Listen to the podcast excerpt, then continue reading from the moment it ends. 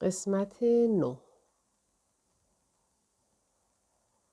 زن پیراهن پوش فارغ از اتفاقات اطرافش مثل همیشه آرام کتابش را می‌خواند. هیچ موسیقی در کافه پخش نمی‌شد و تنها صداهایی که به گوش می رسید صدای مداوم تیک تاک ساعت ها بود و تورق کتاب زن پیراهن پوش. کازو سرانجام این سکوت طولانی را شکست و گفت کتاکه اما نتوانست واجه های مناسب را پیدا کند. مشکلی نیست. خودم را برای چنین روزی آماده کرده بودم. کتاکه به کی و کازو لبخندی زد. نگران نباشیم. اما بعد از این حرف دوباره به زمین خیره شد. او قبلا درباره بیماری فوساگی به کی و کازو گفته بود و ناگاره و هیرایی هم از آن با خبر بودند. خود را تسلیم این واقعیت کرده بود که روزی فوساگی کاملا از یاد خواهد برد او چه کسی است. همیشه آماده چنین روزی بود. با خود فکر می کرد اگر این اتفاق بیفتد مانند یک پرستار از او مراقبت می کنم. من پرستارم. بنابراین از پس این کار برمیآیم.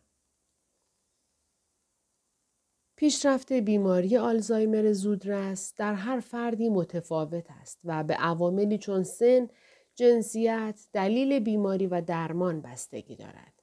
پیشرفت زوال عقل در فوساگی خیلی سریع بود. کتاکه همچنان از اینکه فوساگی او را فراموش کرده شوکه بود. با اینکه به لحاظ روحی بسیار دگرگون بود، میکوشید در ذهنش اوضاع را سر و سامان دهد. به سمت کی برگشت اما او به آشپزخانه رفته بود ولی فورا با یک بطری یکونیم لیتری ساکی پیدایش شد کی بطری را روی میز گذاشت و گفت یکی از مشتری ها هدیه داده با چشم های خندان که هنوز از گریه سرخ بودن گفت کسی می‌خوره؟ اسم روی برچسب بطری نشات هفتگانه بود. تصمیم فوری کی پرتوی از نور را به آن جو سنگین و اندوهگین تاباند و باعث آرامش خاطر آن سه نفر شد. که در مورد نوشیدن دو دل بود ولی دوست نداشت از این فرصت روی برگرداند. گفت خب فقط یکی. کتاکی از اینکه فضا به این شکل تغییر کرد بسیار قدردان بود.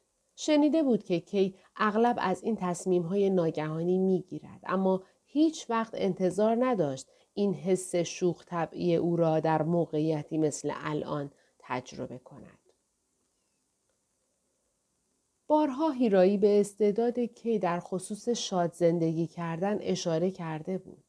شاید تا چند دقیقه پیش ناامید به نظر می رسید. اما الان با چشمانی گشاد و درخشان به کتاکه نگاه می کرد. کتاکی متوجه شد نگاه کردن به آن چشم ها به طرز عجیبی آرامش بخش است. کازو گفت برم ببینم براش مزه پیدا می کنم یا نه. و در آشپزخانه ناپدید شد. نباید ساکی رو گرم کرد؟ نه خوبه. باشه همینطوری میخوریمش. کی در بطری را ماهرانه باز کرد. و ساکی را درون لیوانهایی ریخت که ردیف کنار هم چیده بود. وقتی که لیوانی جلوی کتاک گذاشت او خنده آرام سر داد. بعد با لبخندی رنگ گفت ممنون. کازو با یک کنسرو خیارشور برگشت. فقط تونستم اینو پیدا کنم. ظرف کوچکی برداشت و خیارشورها را درونش ریخت و سه چنگال کوچک روی پیشخان گذاشت. کی گفت وای خیلی خوشمزه است اما خودم نمی‌تونم بخورم. پاکت آب پرتقال را از یخچال زیر پیشخان درآورد و یک لیوان برای خودش ریخت. هیچ کدام از آن سه زن علاقه چندانی به ساکی نداشتند. مخصوصا کی که اصلا نخورد. اسمش را نشات هفتگانه گذاشته بودند. چون مدعی بودند هر کس از آن بنوشد هفت نوع مختلف شادی را تجربه می کند. این ساکی از نوع شفاف بدون مواد رنگی و با کیفیت عالی بود. دو نفری که آن را می نوشیدند خیلی متوجه رنگ یخی نامحسوس و عطر میوه این ساکی ممتاز نشدند. اما بسیار عالی بود و همانطور که برچسب روی بطری وعده می‌داد احساس نشاط را برایشان به ارمغان آورد. وقتی کتاکه این طعم شیرین را فرو داد یاد یک روز تابستانی افتاد. حدود پانزده سال پیش وقتی برای اولی بار به کافه آمده بود. تابستان آن سال موج گرمایی ژاپن را فرا گرفته بود. درجه دما دائما در سراسر کشور اعلام می شد. هر روز تلویزیون از هوای غیرعادی می گفت و غالبا به گرمایش جهانی اشاره می کرد. فوساگی مرخصی گرفته و با هم به خرید رفته بودند. روز واقعا گرمی بود. به قدری گرم بود و چنان از این گرم و اذیت شده بودند که فوساگی درخواست کرد به جایی خنک پناه ببرند و با هم دنبال جای مناسبی مثل یک کافه گشتند. مسئله اینجا بود که همه همین فکر را کرده بودند. هیچ کدام از کافه های یا رستوران های خانوادگی که داخلش قدم میگذاشتند جای خالی نداشتند. تصادفاً تابلوی کوچکی را در یکی از کوچه های باریک دیدند. اسم کافه فونیکولی فونیکولا بود. مانند نام همان آهنگی که کوتاکه زمانی می شناخت. سالهای زیادی از شنیدن آن آهنگ می گذشت. اما همچنان موسیقی آن را واضح به یاد داشت. متن ترانه درباره صعود از یک کوه آتش فشانی بود.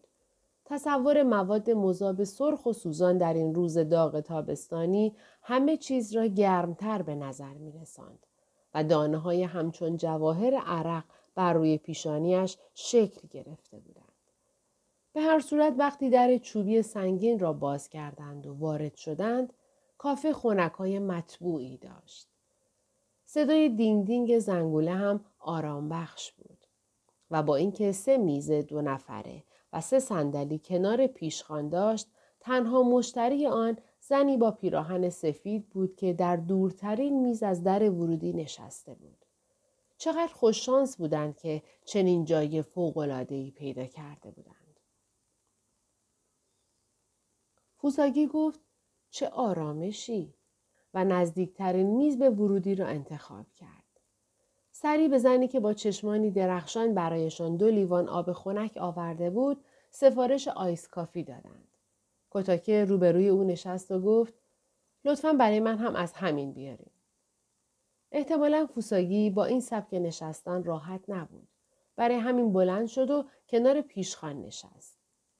این کار او کتاکه را ناراحت نکرد چون به این رفتارهای فوساگی عادت داشت. فقط به این فکر کرد که پیدا کردن این چنین کافه ساکت و آرامی آنقدر نزدیک به بیمارستان محل کارش چقدر فوقالعاده است.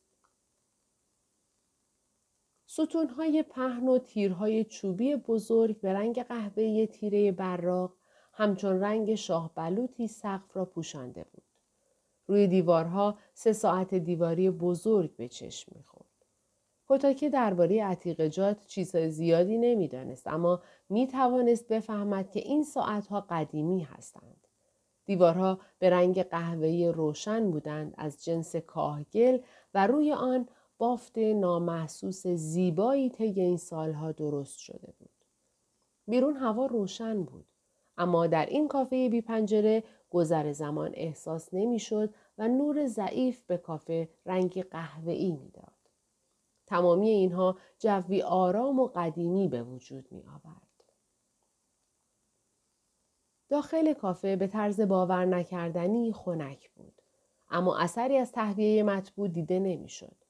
پنکه چوبی سقفی آرام میچرخید اما تنها وسیله خنک کننده در کافه همان بود. کتاکی از خنکی کافه تعجب کرده بود و از کی و ناگاره در این باره پرسید. اما هیچ کدام جواب قانع کننده ای ندادند و فقط گفتند از سالها پیش همینطوری بوده. کتاکه عاشق شخصیت کی، فضای کافه و بقیه چیزهای آن شد و بیشتر اوقات زمان استراحتش در بین کار به آنجا می آمد. به سلام کازو می‌خواست بگوید به سلامتی اما جلوی خودش را گرفت و طوری چهره در هم کشید که انگار مرتکب کار اشتباهی شده است. فکر کنم جشنی تو کار نیست. درسته؟ کی با لحنی گرفته و ناراحت گفت اه بی خیال اینقدر افسرده نباشین. به سمت کتاکه برگشت و لبخندی از سر همدردی به او زد کتاکه لیوانش را روبروی کازو بالا گرفت. متاسفم. نه اشکال نداره کتاکه لبخندی اطمینان بخش زد و لیوانش را به لیوان کازو زد صدای جیرینگ خوش آهنگ لیوانها که دور از انتظار و البته نشات آور بود در تمام اتاق پیچید. کتاکی جرعه از نشات هفتگانه نوشید. شیرینی خوشتمش در تمام دهانش پخش شد. با لحنی آرام صحبت کرد. شش ماهی میشه که من رو با فامیلی قبل از ازدواجم صدا می‌زنه. این بیماری مخفیانه پیشرفت می‌کنه. ذهنش آروم اما مداوم همه چیز رو محو می‌کنه. تمام خاطراتش از من داره محو میشه. اینجوریه. آرام خندید و گفت می‌دونید خودم رو برای چنین روزی آماده کرده بودم. همانطور که کی گوش می‌داد دوباره چشمهایش آرام آرام قرمز شدند. کتاکه سریع اضافه کرد اما واقعا با این قضیه مشکلی ندارم. دستش را برای دادن اطمینان تکان می‌داد و گفت هی بچه ها من پرستارم ببینین حتی اگه هویت من رو کاملا از ذهنش پاک کنه همیشه به عنوان یک پرستار تو زندگیش هستم کتاکه برای اینکه کی و کازو را مطمئن کند با لحنی صحبت می‌کرد که اعتماد به نفس کامل در آن احساس می‌شد حرف دلش را بیان کرد قیافه جسور به خود گرفته بود و این شجاعت و جسارت حقیقی بود. هنوز می‌تونم کنارش باشم چون یه پرستارم. کازو با لیوانش بازی می‌کرد و با قیافه جدی به آن خیره شده بود. دوباره حالت چشمهای کی سرزنده شد و قطری اشکی از چشمش افتاد. تق. صدایی از پشت سر کتاکه شنیده شد. زن پیراهن پوش کتابش را بسته بود. کتاکی برگشت تا زن پیراهن پوش را ببیند که رمان را روی میز میگذاشت. از کیف سفیدش دستمالی برداشت، از جایش بلند شد و به طرف دستشویی رفت. زن پیراهن پوش بی صدا راه می رفت. اگر صدای بسته شدن کتاب را نمی شنیدند، احتمالا متوجه رفتن او نمی شدند. چشم های کتاکه روی حرکت زن پیراهن پوش ثابت مانده بود. اما کی تنها نگاه کوتاهی به او کرد و کازو هم بی آنکه سرش را بالا بیاورد جرعی از نشات هفتگانه نوشید. به هر حال برای آنها اتفاق عادی و روزمره ای بود. کتاکه که به صندلی خالی زن پیراهن پوش خیره شده بود گفت یادم افتاد. در تعجبم چرا فوساگی می‌خواد برگرده به گذشته. طبیعتا می‌دانست که آن صندلی برای برگشتن به گذشته بود. قبل از بیماری آلزایمر فوساگی از آن دست آدمهایی نبود که به چنین داستانهایی باور داشته باشد و وقتی کتاک خیلی عادی به این اشاره کرده بود که می‌گویند این کافه می‌تواند آدم را به گذشته برگرداند با تمسخر خندیده بود. او به ارواح و ماورا و طبیعه اعتقادی نداشت.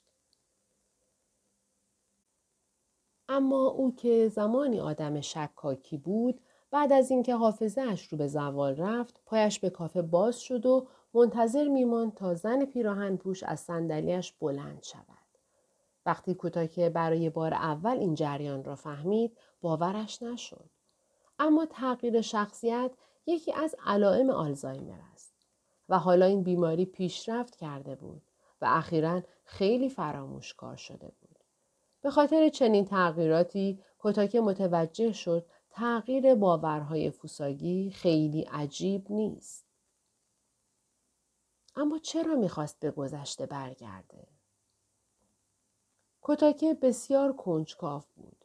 چندین بار هم از او پرسیده بود اما او فقط می گفت یه رازه. کازو انگار که افکار کتاکه را خوانده بود گفت ظاهرا می‌خواد بهت یه نامه بده. به من؟ یه نامه؟ فوساگی گفت نامه که هیچ وقت فرصت نکرده بهت بده. کتاکه ساکت ماند و بعد بی تفاوت گفت می‌دونم. نامطمئن رویش را از کازو برگرداند. واکنش کتاکه به این حرف به طرز غیر قابل باوری خونسردانه بود. آیا اشاره به آن کاری بیادبانه بود؟ اما جواب کتاکه به کازو ارتباطی نداشت. دلیل اصلی پاسخ کوتاه کتاکه این بود که نامه نوشتن فوساکی قابل درک نبود چون او سواد درست و حسابی نداشت. فوساکی در یک روستای دورافتاده و فقیر بزرگ شده بود. خانوادهش در کار خرید و فروش جلوک دریایی بودند و تمام اعضای خانواده هم کمک می کردند. اما این کمک کردن تأثیر خیلی بدی روی درسش گذاشت و او فقط هیراگانا و شمارش تا صد و کمی از حروف کانجی را یاد گرفت. یعنی کم و بیش همان چیزهایی که هر بچه ای در اولین سالهای دبستان می آموزد. کوتاکه و فوساگی از طریق یک آشنای مشترک به هم معرفی شده بودند. کوتاکه 21 ساله و فوساگی 26 ساله بود. این آشنایی مربوط به قبل از زمانی است که همه موبایل داشتند. برای همین آن دو از طریق تلفن و نامه با هم در ارتباط بودند. فوساگی می‌خواست طراح فضای سبز شود و هر جایی که کار می‌کرد همانجا هم زندگی می‌کرد. کتاکه تازه مدرسه پرستاری را شروع کرده بود و به همین علت فرصت دیدارشان کم بود. هرچند آن دو از طریق نامه با هم ارتباط داشتند. کتاکه در نامه هایش از همه چیز می نوشت. طبیعتا از خودش هم می گفت. درباره آنچه در مدرسه پرستاری می گذشت، کتاب های خوبی که خوانده بود و رویاهای آیندهش در نامه هایش می نوشت.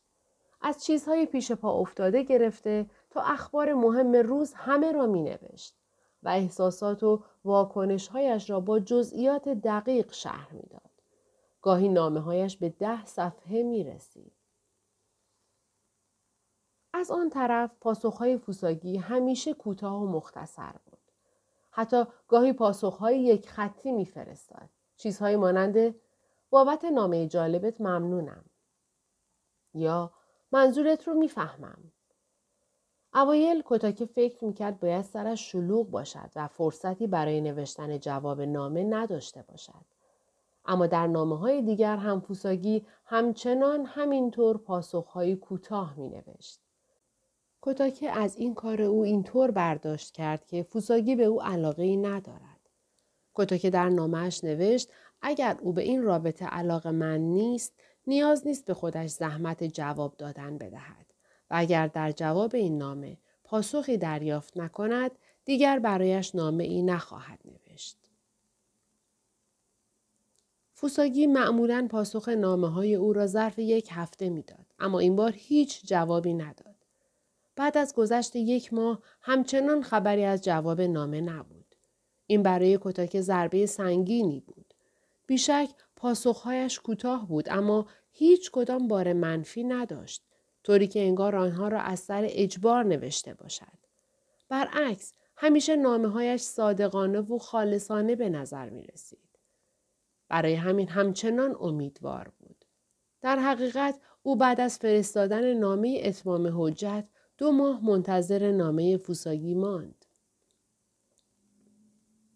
بعد از گذشت آن دو ماه یک روز از طرف فوساگی نامه ای رسید. تمام حرفش این بود. بیا ازدواج کنیم. همان چند واژه چنان او را منقلب کرد که تا آن موقع چنین حسی را تجربه نکرده بود. اما کتاکه متوجه شد پاسخ به چنین نامه ای که در آن فوساگی دروازه های قلبش را این چنین به روی او باز کرده بسیار سخت است. در نهایت کوتاه نوشت باشه ازدواج کنیم. تمام اینها پیش از آن بود که بفهمد فوساگی سواد درست و حسابی ندارد. وقتی قضیه را فهمید از او پرسید چطور می توانست تمامی آن نامه های طولانی را که برایش می نوشت بخواند. ظاهرا تنها کاری که می کرد نگاهی گذرا به واژه ها بود. سپس در پاسخ به احساس مبهمی که از سیاحت نامه تجربه کرده بود چیزی می نوشت. اما در آخرین نامه بعد از نگاه کردن به آن این حس بر او چیره شده بود که چیز مهمی را در این نامه متوجه نشده است. لغت به لغت نامه را خوانده و از آدمهای مختلف معنی آن لغتها را پرسیده بود. از این رو پاسخ به این نامه بسیار زمان برده بود.